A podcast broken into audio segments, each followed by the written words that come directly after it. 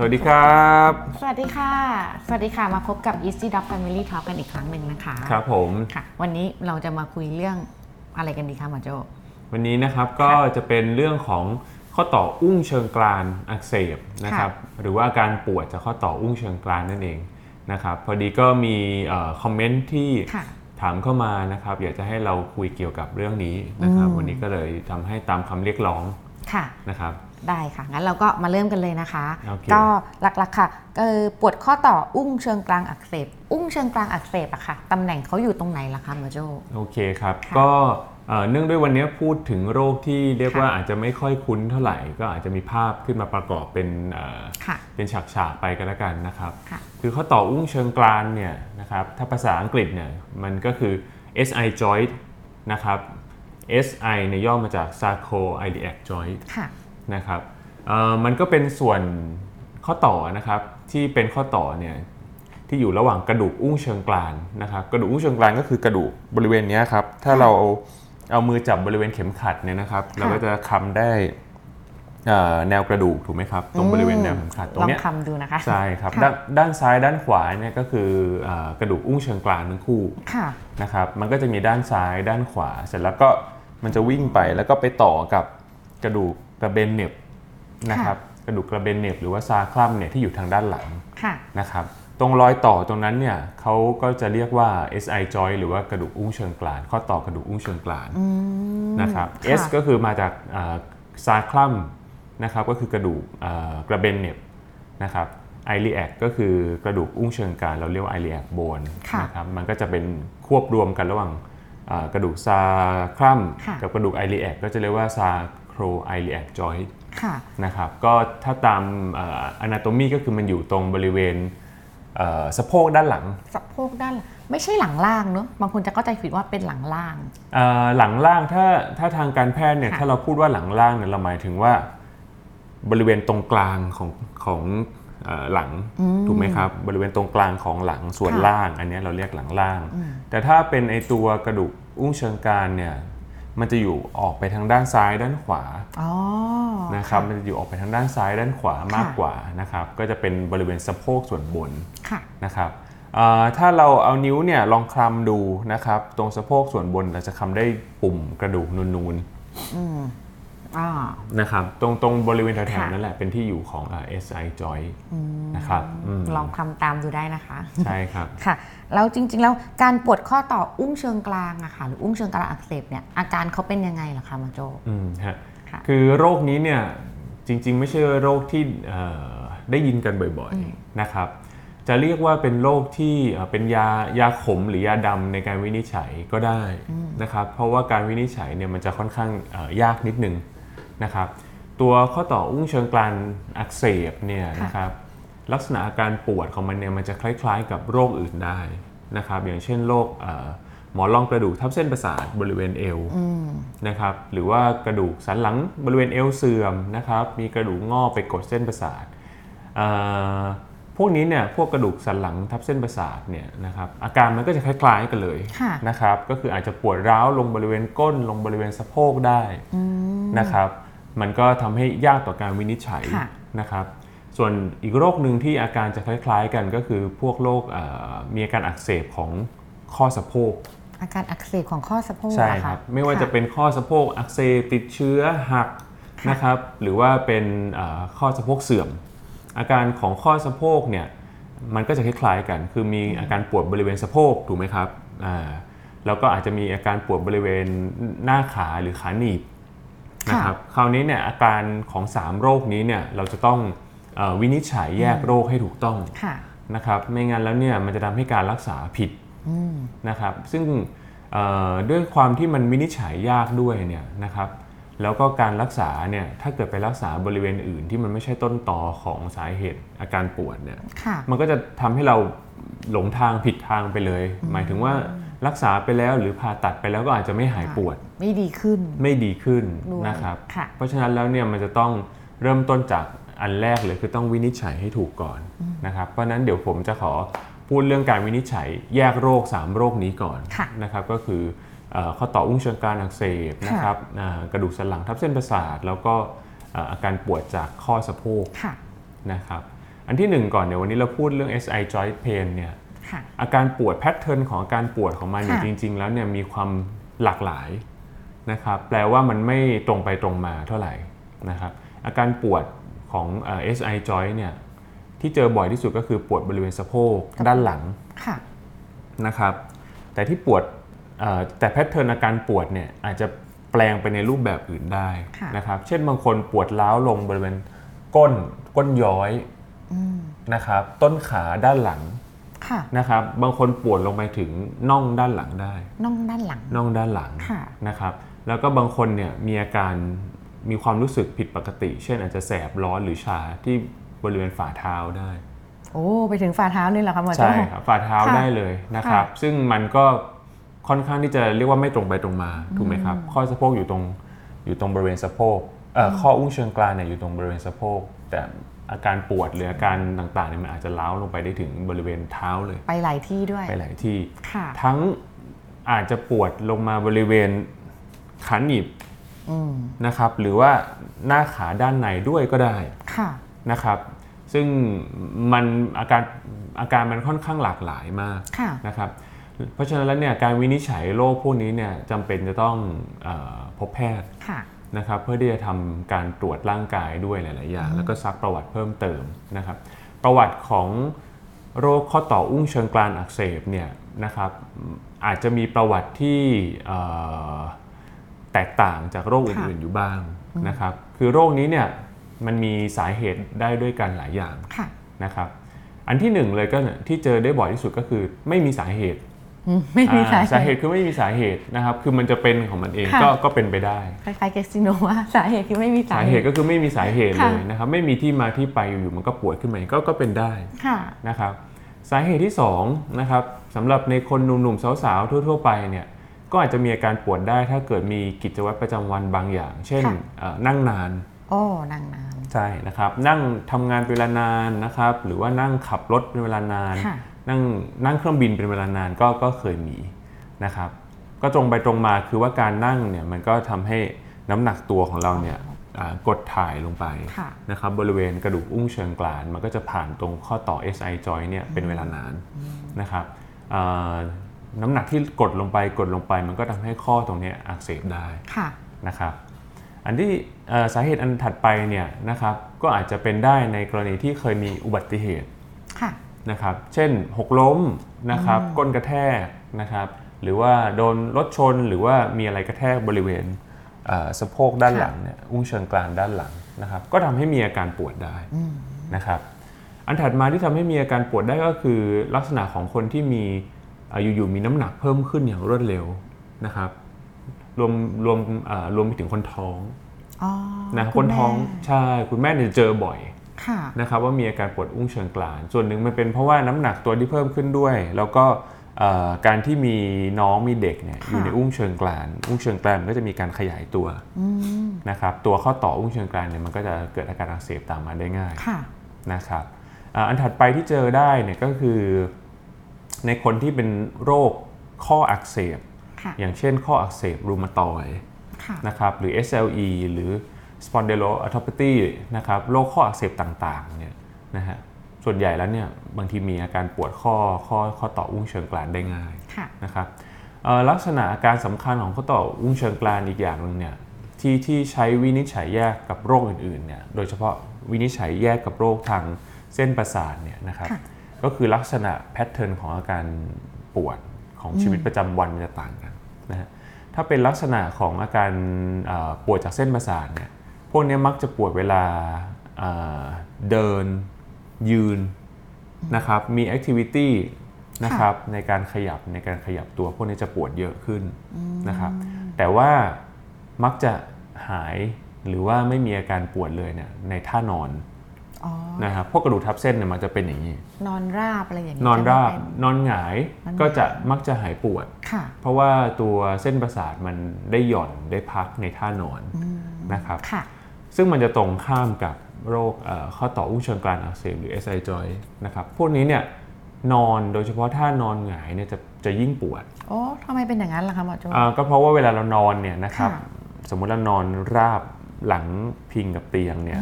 ตัวกระดูกอุ้งเชิงกรานส่วนล่างเนี่ยค่ะนะครับมันจะเป็นตัวที่สัมผัสกับพื้นเตียง อ๋อ เหมือนไปโดนโดนเขาใช่นะครับ เพราะฉะนั้นประวัติที่สำคัญมาก ๆ เลยของค่ะผู้ป่วย SI joint pain เนี่ยคือ มักจะปวดเวลานอนนะครับเวลาขยับตัวไปมาบนเตียงเนี่ยปวดนะซึ่งมันจะเป็นแพทเทิร์นที่ต่างกับอ่าพวกอ่ากระดูกทับเส้นประสาทนะครับค่ะอ่าโอเค อันนี้ผมก็พูดไปแล้วนะครับทั้งเรื่อง SI joint pain กระดูกทับเส้นประสาทนะครับอาการจะต่างกันนะฮะอีกอย่างหนึ่งก็คือว่าถ้าเป็นพวกหมอนรองกระดูกทับเส้นประสาทเนี่ยอาการทางเส้นประสาทอื่น ๆ มันอาจจะมีตามมาและชัดเจนขึ้นได้ค่ะเช่นอาการชาของขาชาของเท้าค่ะ นะครับอาการอ่อนแรงนะครับของกล้ามเนื้อเอ่อเข่ากล้ามเนื้อข้อเท้า กล้ามเนื้อนิ้วเท้า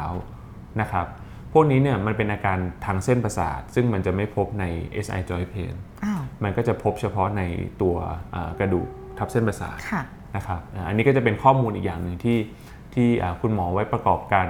ตัดสินใจวินิจฉัยโรคค่ะนะครับส่วนอีกโรคหนึ่งเนี่ยก็คือพวกอ่าข้อสะโพกอักเสบหรือข้อสะโพกเสื่อมค่ะนะครับ อาการก็จะคล้ายๆ กัน แต่ส่วนใหญ่แล้วเนี่ยข้อสะโพกอักเสบข้อสะโพกเสื่อมเนี่ยความปวดมันจะลิมิตอยู่แค่สะโพกกับอ่าบริเวณขาหนีบเท่านั้น ไม่ไปไกลกว่านั้น มันไม่มักจะไม่ค่อยไปค่ะไกลกว่านั้นค่ะนะครับแล้วก็พวกนี้เนี่ยก็มักจะปวดเวลาเดินเดินถูกไหมลงครับน้ำนักได้อ่าเลยลงน้ำหนักเวลาสะโพกเนี่ยค่ะเดินนะครับ แล้วก็อาจจะมีการขยับของข้อสะโพกเนี่ยที่น้อยลงค่ะนะครับ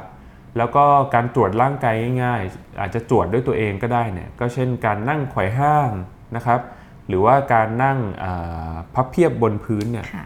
นะครับท่าพวกนี้จะทำให้ปวดมากอ๋อจะปวดกว่าปกติเหรอคะจะปวดกว่าปกติ เพราะว่ามันเป็นการทำให้กระดูกเบ้าข้อสะโพกเนี่ยมันไปขบกันนะครับมันก็จะปวดมากกว่าค่ะอ่าในท่าทางอื่นๆค่ะนะครับอันเนี้ยก็คืออยากจะฝากให้ให้ท่านผู้ชมเนี่ยลอง ฟังเป็นข้อมูลดูนะครับ แล้วก็ลองดูว่าเอออาการที่เราเป็นอยู่ตอนเนี้ยมันเข้าได้กับ 1 2 3โรคไหนบ้างหรือเปล่านะครับคือต้องค่ะเข้าใจว่าเวลาไปตรวจกับคุณหมอเนี่ยบางทีคุณหมอก็วินิจฉัยยาก เพราะว่าไปเจอหมอทีนึงเนี่ยมันก็ไม่เกิน 10-15 นาทีหรอกประมาณเนี้ยนะครับมันมีเวลาคุยกันน้อย แล้วก็มีเวลาตรวจร่างกายน้อย เพราะฉะนั้นแล้วเนี่ยคนที่รู้ตัวเองดีที่สุดเนี่ยก็คือตัวคนไข้เองค่ะใช่ก็ไหมอาจครับจะลองแบบ สังเกตตัวเอง แล้วก็พอเริ่มสังเกตตัวเองว่าเรามีอาการแบบนี้ในท่าทางแบบนี้ แล้วก็นำข้อมูลที่เราสังเกตตัวเองเนี่ยไปบอกคุณหมอเพิ่มเติม เพื่อให้ใช่คุณหมอได้วิถูกวินิจฉัยต้องได้ง่าย แล้วก็ถูกต้องมากขึ้นถูกต้องเลยครับค่ะคือมันต้องเป็นการช่วยเหลือกันนะครับค่ะทั้งระหว่างคนไข้กับหมอเองบางทีหมอก็ไม่ได้สามารถเอ่อตรวจสอบทุกอย่างได้ในเวลาสั้นค่ะเราก็ต้องดูตัวเองด้วยอืมอืมค่ะนะครับได้ค่ะ คราวนี้เรารู้ถึงอาการสาเหตุละคราวนี้คุณอยากรู้ว่า โรคเนี่ยโรคเอ่อข้อปวดข้อต่ออุ้มเชิงกรามอักเสบเนี่ยส่วนใหญ่เป็นในวัยไหนคะ หรือว่าเกิดได้ทุกวัยเลยคะหมอโจอ่าครับ คือมันต้องดูว่าเกิดจากอะไรอ๋อนะครับ ก็คือตามสาเหตุที่ผมบอกไปแล้วนะครับ ถ้าเกิดว่ามันเกิดจากอุบัติเหตุมันก็เกิดได้ทุกวัยอืมใช่ไหมครับอุบัติเหตุมันเกิดขึ้นได้ทุกวัยค่ะแต่ถ้ามันเกิดจากเอ่อการที่น้ำหนักตัวมากขึ้น นะครับหรือการที่มีมีมีมีท้องมีบุตรอ๋อมันก็ต้องเกิดในวัยเจริญพันธุ์อืมถูกไหมครับค่ะหรือว่าถ้าป่วยจากการนั่งนาน การนั่งนานก็ส่วนใหญ่จะเป็นคนออฟฟิศพนักงานออฟฟิศค่ะนะครับหรือว่าเอ่อพวกที่ยังทำงานอยู่อืมนะครับส่วนโรคที่เป็นเกี่ยวกับข้ออักเสบพวกรูมาตอยด์พวกนี้เนี่ยส่วนใหญ่มักจะเป็นในเอ่อคนอายุไม่มากค่ะสักประมาณ 20-40 ปีประมาณเนี้ยช่วงที่มันเอ่อ โรคมันจะกำเริบครั้งแรกๆเนี่ยค่ะมันจะเป็นช่วงอายุประมาณเท่านี้นะครับแล้วก็ส่วนใหญ่จะเป็นในผู้หญิงอ๋อส่วนใหญ่เป็นผู้หญิงผู้หญิงอ่าโรค SI joint pain เนี่ยจะเจอค่ะในผู้หญิงเยอะกว่าผู้ชาย ผมไม่แน่ใจเรื่องตัวเลขแต่ว่าพอสมควร อาจจะเพราะด้วยสรีระหรือเปล่าผู้หญิงมีสะโพกมากใหญ่กว่าผู้ชายหรือก็ไม่เกี่ยวไม่ไม่แน่ใจค่ะนะครับตอนนี้ก็ยังไม่มีใครแน่ใจเรื่องนี้สักเท่าไหร่ค่ะนะครับรู้แต่ว่าถ้าเป็นพวกรูมาตอย SLE เนี่ยโรคพวกนี้มันเป็นโรคที่เจอในผู้หญิงมากกว่าอยู่แล้วอืม ค่ะนะครับได้ค่ะลองดูแล้วก็คราวนี้การรักษาล่ะคะหมอโจอ่านะครับค่ะการรักษาเนี่ยต้องบอกว่าอันที่หนึ่งเลยเนี่ยต้องวินิจฉัยให้ถูกก่อนค่ะนะครับการวินิจฉัยเนี่ยมันก็จะประกอบไปด้วยเนี่ยประวัติค่ะใช่ไหมครับที่คนไข้เล่าให้ฟัง การตรวจร่างกายที่คุณหมอตรวจนะครับ นอกจากนี้มันต้องตรวจอย่างอื่นอีกนะครับ เช่น การตรวจเอ็กซเรย์ค่ะทำ MRI สแกนนะครับหรือไปตรวจพวก EMG การทำงานของเส้นประสาทค่ะเพื่อที่จะตัดโรคอื่นก่อน คือโดยส่วนใหญ่ SI joint pain เนี่ยถ้าคนไข้อาการชัดเจนมากๆนะครับหมายถึงว่าคุณหมอตรวจร่างกายในบางท่าแล้วเนี่ยค่ะคุณหมอมั่นใจมากๆก็คือโอเคจบสามารถวินิจฉัยได้อืมแต่ในบางคนซึ่งส่วนใหญ่นะครับ มันจะคลุมเครืออาการมันจะค่อนข้างค่ะคลุมเครือไม่สามารถวินิจฉัยได้ด้วยแค่อ่า การตรวจร่างกายแล้วก็ซักประวัติค่ะมันก็ต้องอาศัยการตรวจอื่นๆตามมาอย่างที่บอกนะครับคราวนี้เนี่ยถ้าอาการมันไม่ชัดเจนจริงๆเนี่ยเราก็ต้องคล้ายๆว่าเป็นการตัดช้อยส์ค่ะนะฮะเพราะว่าต้องเข้าใจว่าโรค SI joint pain เนี่ยมันพบได้น้อยกว่าโรคเอ่อกระดูกทับเส้นประสาทค่ะหรือว่าโรคข้อสะโพกเสื่อม มันพบได้น้อยกว่าค่ะเพราะฉะนั้นเราต้องตัดโรคที่พบได้มากกว่าทิ้งไปก่อนอ๋อ นะครับเช่นอาจจะต้องทำ MRI scan นะครับหรือว่าตรวจ EMG ดูว่าเส้นประสาทนั้นไม่มีโดนกดทับแน่ค่ะๆนะฮะต้องอาจจะต้องมีการเอ็กซเรย์นะครับหรือ MRI ไหมเพื่อที่จะดูว่าข้อสะโพกเนี่ยไม่เสื่อมไม่อักเสบแน่ๆนะครับพอตัดโรคพวกนี้ทิ้งไปแล้วเนี่ยนะครับก็ถึงถึงจะเริ่มคิดถึงหรือว่าเอ่อใกล้เคียงการวินิจฉัยของโรคอาการปวดจาก SI joint ค่ะนะครับซึ่งการวินิจฉัยโรค SI joint เนี่ยเอ่อ ตามการแพทย์เนี่ยเขาจะมีศัพท์คำว่า gold standard หมายถึงว่าค่ะการวินิจฉัยที่ดีและแม่นยำที่สุดเนี่ยอืมก็คือการฉีดยาชาเข้าไปในข้อต่อนี้อ๋อฉีดยาชาเข้าไปในข้อฉีดยาชาเข้าไปค่ะนะครับเป็นการเทส หมายความว่าแล้วก็เอาเข็มเนี่ยเป็นคล้ายๆเข็มบล็อกหลังเล็กๆเนี่ยปักเข้าไปในตัวอ่าข้อต่ออุ้งเชิงกรานอืมนะครับแล้วก็ลองฉีดยาชาดูนะครับวิธีการเทสก็คือถ้าฉีดยาชาปุ๊บเนี่ยคนไข้ควรจะ หายปวดไปเลยค่ะอย่างน้อยๆประมาณ 70%อืมนะครับเอ่อในระยะเวลาที่ยาชาออกฤทธิ์ค่ะนะครับจริงๆ ควรจะทำสักประมาณ 2 ครั้งด้วยซ้ค่ะำนะครับหาย 70%เนี่ยสองครั้งเนี่ยเราถึงจะเราถึงจะกล้าวินิจฉัยได้เอ่อเต็มปากเต็มคำว่าเนี่ยคนไข้เป็นอาการปวดจาก SI joint ค่ะนะครับหลังจากนั้นแล้วเนี่ยถ้าเกิดเราได้คำวินิจฉัยที่ชัดเจนแล้วค่ะนะครับมันก็ค่อยปูไปสู่การรักษาค่ะ นะฮะการรักษาเนี่ยขั้นขั้นต้นเบอร์หนึ่งเลยก็คือการปรับพฤติกรรมแล้วก็การเอ่อ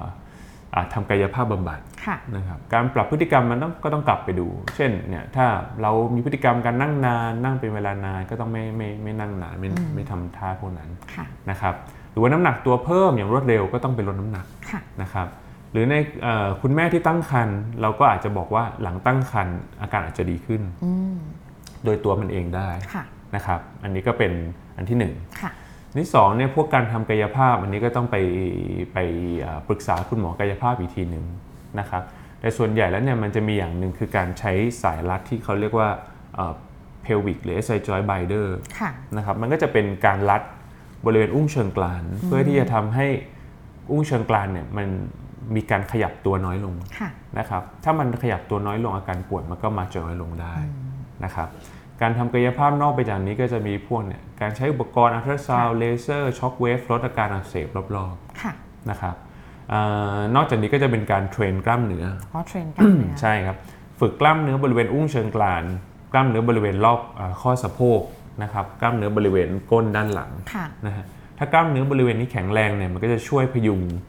เอ่อข้อต่ออุ้งเชิงกรานนะครับแล้วก็ทำให้อาการปวดเนี่ยมันน้อยลงได้ด้วย อ๋อ train นี้ก็คือเหมือนเข้าฟิตเนสออกกำลังกายทำท่าที่เหมาะกับถูกต้องตำแหน่งนั้นใช่ เพราะค่ะเพราะส่วนหนึ่งเราเชื่อว่าการที่มันปวด SI joint เนี่ยเพราะว่ากล้ามเนื้อรอบข้างมันไม่แข็งแรงอ๋อนะครับค่ะนะถ้าถัดไปจากนี้อีก step หนึ่งปัจจุบันเขาก็มีการใช้เขาเรียกว่าเอ่อ low low energy low level laser นะครับ ซึ่งอันเนี้ยผมไม่ค่อยเชี่ยวชาญเท่าไหร่ แต่ถ้าใครสนใจก็ลองไปเซิร์ชหาข้อมูลต่อได้หรือไปคุยกับคุณหมอ ที่เขาทำพวกนี้ส่วนใหญ่จะเป็นหมอกายภาพอืมนะครับค่ะก็ใช้เอ่อรังสีเลเซอร์เนี่ยเข้าไปนะครับช่วยช่วยลดอาการปวดค่ะอักเสบนะครับเอ่อขั้นถัดมาอีกนะครับ ถ้าเกิดว่าทำกายภาพดูแล้วปรับพฤติกรรมดูแล้วไม่ดีขึ้น ก็จะมาในเรื่องของการเอ่อใช้ยาค่ะนะครับก็อาจจะเริ่มจากการใช้ยากินก่อนอืมนะครับก็เป็นทั่วๆไปก็เป็นยากลุ่มเอนเซดลดอาการอักเสบค่ะนะครับยาแก้ปวด ยาคลายกล้ามเนื้อก็เป็นยาในกลุ่มทั่วๆไป นะครับ โดยส่วนใหญ่แล้วเนี่ยเอ่อคนไข้ผมตีซะว่าประมาณครึ่งหนึ่งเนี่ยก็จะสามารถเอ่อควบคุมอาการได้ โดยโดยใช้การรักษาแค่นี้นะครับการรักษาที่มากกว่านี้เนี่ยส่วนใหญ่ค่ะแล้วเนี่ยจะจะอาจจะต้องใช้ในคนไข้ที่เป็นโรคข้ออักเสบพวกรูมาตอยด์พวก SLE พวก SPA นะครับพวกนี้เนี่ยคนไข้มักจะมีอาการปวดที่มันรุนแรงค่ะนะครับแล้วก็ ไม่สามารถแก้ไขได้แค่การใช้ยาหรืออะไรพวกนี้นะครับอาจจะต้องขึ้นไปถึงการฉีดสเตียรอยด์เข้าข้อต่ออืมนะครับการฉีดสเตียรอยด์เข้าไปในข้อต่ออักเสบค่ะนะครับรวมไปกับการเนี่ยต้องไปกินยาหรือว่าไปใช้ยาลดอาการของเอ่อโรคข้ออักเสบ ควบคุมอาการอักเสบไปด้วยนะครับค่ะอ่าหลังจากขั้นถัดไปจากนี้เนี่ยถ้ามันไม่ตอบสนองเลยจริงๆเนี่ยทำยังไงก็ไม่ตอบสนองเลยเนี่ยมันก็อาจจะต้องไปถึงขั้นการผ่าตัด โอ้เป็นเป็น การรักษาขั้นสุดท้าย เป็นการรักษาขั้นสุดท้ายค่ะซึ่งก็ต้องบอกว่าคนไข้กลุ่มน้อยจริงๆครับที่ที่เอ่อไปถึงขั้นตอนการผ่าตัด ซึ่งมันเป็นการผ่าตัดเชื่อมข้อค่ะนะครับเชื่อมข้ออ่ากระดูกอุ้งเชิงกรานอืมนะครับอืมค่ะ ก็หวังให้ไม่ไปถึงตรงนั้นน่าส่วนใหญ่ก็ไม่ไปถึงค่ะนั่นแหละครับน้อยมากค่ะอืมค่ะแล้วปกติเนี่ยคือถ้าเราทำตามขั้นตอนที่ที่หมอโจ้แนะนำมาค่ะ โอกาสที่จะหายขาดจากโรคนี้มีไหมคะ มันมันขึ้นอยู่กับว่าเราเป็นจากอ่าสาเหตุอะไรนะครับอืมถ้ามันเป็นจากอุบัติเหตุช่วงระยะเวลาหนึ่งมันก็อาจจะหายค่ะถ้าเป็นเรื่องน้ำหนัก เรื่องกิจวัตรประจำวันเรื่องตั้งครรภ์มันก็อาจจะหายค่ะนะแต่ถ้ามันเป็นโรคเนี่ยรูมาตอย SLE เนี่ยต้องเข้าใจว่าโรคเนี้ยมันอยู่กับเราค่ะมันเป็นโรคข้ออักเสบที่อ่าจะไม่มีวันหายค่ะไม่มีวันหายขาด เพราะฉะนั้นแล้วเนี่ย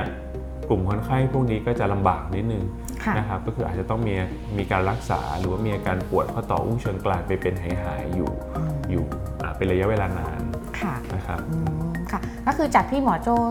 พูดหรือว่าเล่ามาทั้งหมดเนี่ยสำหรับโรคเอ่อปวดข้อต่ออุ้งเชิงกรานอักเสบเนี่ยก็คือหลักๆมันก็จะคล้ายๆ กับโรคต่างๆ ที่ที่เราเจอมา แต่ว่าใช่ส่วนใหญ่เนี่ยหลักๆ คือจะเกิดจากผู้หญิงมากกว่าผู้ชายมักจะเกิดในผู้หญิงค่ะแล้วก็ให้ลองสังเกตตัวเองว่าส่วนใหญ่จะปวดเวลาเรานอน อันนี้อ่าครับใช่ไหมมันก็ไม่ได้ร้อยเปอร์เซ็นต์แต่ว่ามันเป็นอาการค่ะ สำคัญที่ถ้าปวดเวลานอนเนี่ยค่ะ มักจะนึกถึงโรคนี้ อืมค่ะสำหรับวันนี้นะคะเราก็ทราบนะแล้วนะคะ ก็คือโรคปวดข้อต่ออุ้งเชิงกรานอักเสบมีสาเหตุอาการแล้วก็การรักษายังไงนะคะ ก็เช่นเดิมค่ะ ก็คุณผู้ฟังนะคะ ก็ลองสังเกตตัวเองดูนะคะ เพื่อจะได้รู้ว่าเราเป็นอะไรแล้วเวลาเราไปพบแพทย์ได้ก็สามารถช่วยแบบให้ข้อมูลกับแพทย์ได้มากขึ้นนะคะ แพทย์จะได้วินิจฉัยได้ง่ายแล้วก็เร็วขึ้นครับ ค่ะ ก็สำหรับวันนี้เราก็มีแค่นี้เนอะแล้วไว้เรามาเจอกันใหม่ในคลิปหน้านะคะ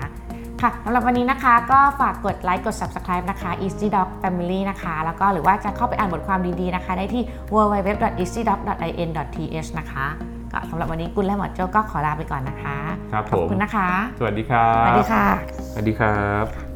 ฝากกดกระดิ่งด้วยครับ จริง